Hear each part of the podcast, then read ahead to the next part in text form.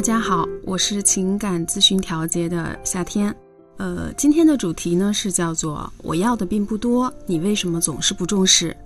故事的开始呢是这样的：一对结婚多年的夫妻又一次爆发了重复性的争吵。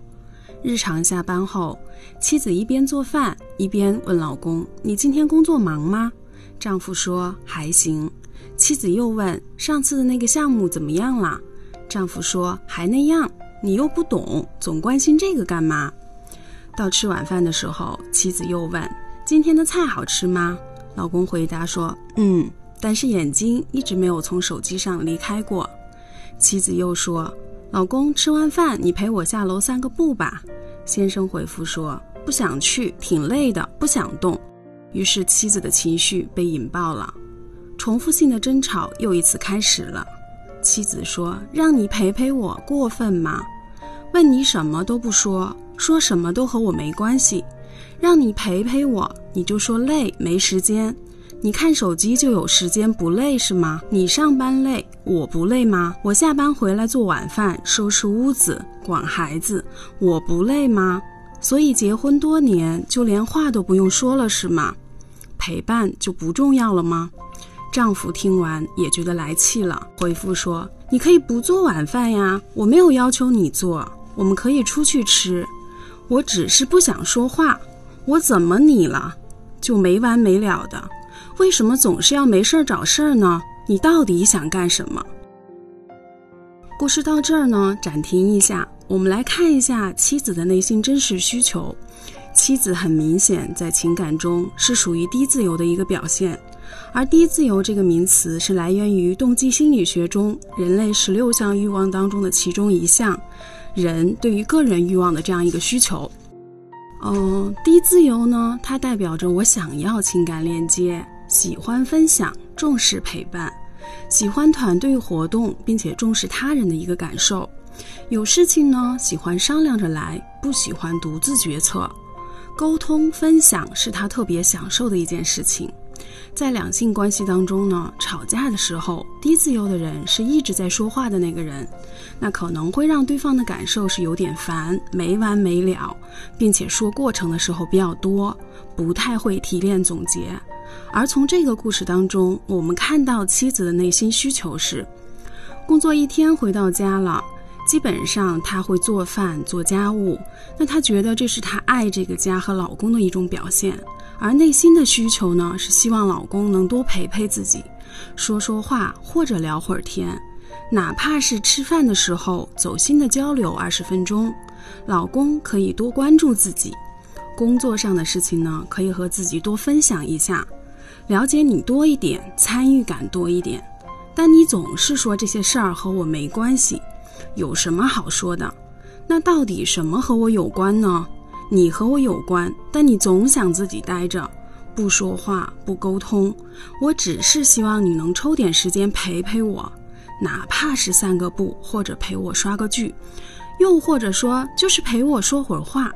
但你从来没有重视过我的需求。听到这里，我们再来看一下有着明显高自由的丈夫的体现是什么样的。高自由呢，通常它代表着我需要独立。自主需要自己的时间和空间，不喜欢分享，话比较少。嗯，一旦他需要独立的时候，如果多次被打扰，就会不开心。比较需要空间感，喜欢独自决策，有事情呢也不喜欢商量，相对来说是比较独立性很强的。如果在两性关系当中吵架后，高自由的男士通常会找一个房间把自己关进去，然后来冷静或者冷处理，是回避继续争吵的。看到丈夫的反应呢，我们会知道，丈夫的感受是：我一心一意为这个家在努力，在工作上压力大，总想让家庭呢过得好一点，给孩子更好的教育。让妻子呢生活没有压力，辛苦工作一天回来后，我就想待着什么也不干，看会儿手机新闻或者发个呆，又或者看会儿书，总之是不被打扰的，有自己的时间和空间。但你为什么就是要没事儿找事儿呢？一天工作就够辛苦了，可不可以别没事儿找事儿？一会儿说要散步，一会儿说要陪你聊天，一会儿要了解我工作上发生了什么。那我工作上发生了什么和你说有用吗？完全没有必要。你分明就是真的是在指责我不重视你，指责我不陪伴你。一会儿说散步，一会儿说聊天，一会儿问工作上的事儿，这些事儿对你来说我平常没做吗？为什么你总是觉得我不重视你？我挣的钱都交给你管理，家里的事儿你决定就好。那我尽心尽力为了这个家，你就不能理解一下吗？你到底希望我怎么样？听到这里呢，我们会发现，妻子和丈夫各自在关系当中有着明显不一样的需求，但双方呢都在用自己的价值观规则来期待对方能满足自己，和自己一样，甚至理解自己。都没有想要去看一看和我们有着不一样需求的对方，到底他在生活中追求什么？为什么我们会不一样？是真的不重视？是真的在没事儿找事儿吗？还是双方都在关注自己的需求，而没有去看到对方的需要？简单来说，妻子需要的是老公的关注，并且能看到他需要陪伴与分享。老公遇事可以和自己商量。而不是什么都不告诉自己，吵架的时候能说清楚，而不是回避不说话或者把自己关在房间里冷静。这对于低自由的妻子来说太难受了。而丈夫的需要是自己辛苦的工作和支撑家庭的责任，妻子能给他自己的空间和时间，让他能满足独处及空间上的这样一个欲望，并且能看到自己的努力和为家庭的付出。不要一味的指责自己做的不够好。那在这种情况下，咨询的建议是，嗯，首先夫妻双方要能看到高低自由的欲望在彼此身上的需求是什么，并且在生活中的表达形式是什么样的。然后在有差异的情况下，双方去达成一个共识，彼此尝试去尊重对方的需求，满足对方的需要。即了解不一样的需求背后的欲望是什么样的，同时呢，要尝试去接纳对方和自己真的不一样，没有谁对或者谁错，更加要避免用发泄情绪或者指责的方式来沟通。那针对于这个故事当中的这对夫妻呢，我们给到这对夫妻的这样一个咨询建议是。针对高低自由之下，夫妻呢可以共同一起去准备一个可以挂在这个书房门上的牌子。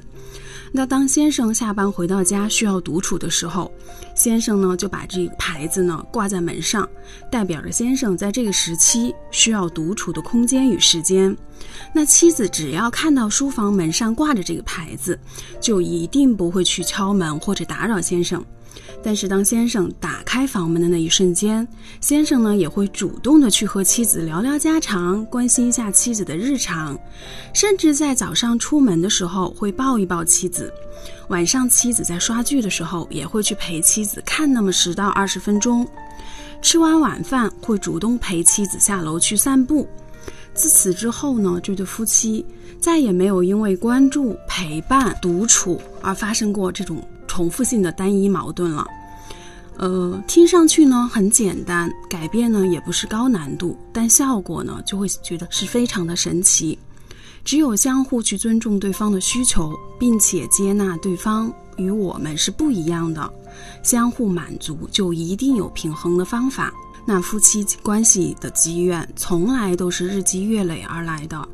如果每一个有差异的细节点上，用心，并且参考科学有效的解决方法，夫妻相处与关系的经营会变得很容易、很和谐。但是相反，如果在小问题上面不重视、不解决，通过吵架、冷战来过渡，日积月累后的矛盾爆发就会很严重，彼此的心呢也会有隔阂，没有办法交心，关系又怎么会好呢？听众朋友们，如果你们在情感婚姻当中，有一直困扰你们又解决不了的问题，欢迎你们把你们的故事发给我，我们一起来看看解决的方法是什么。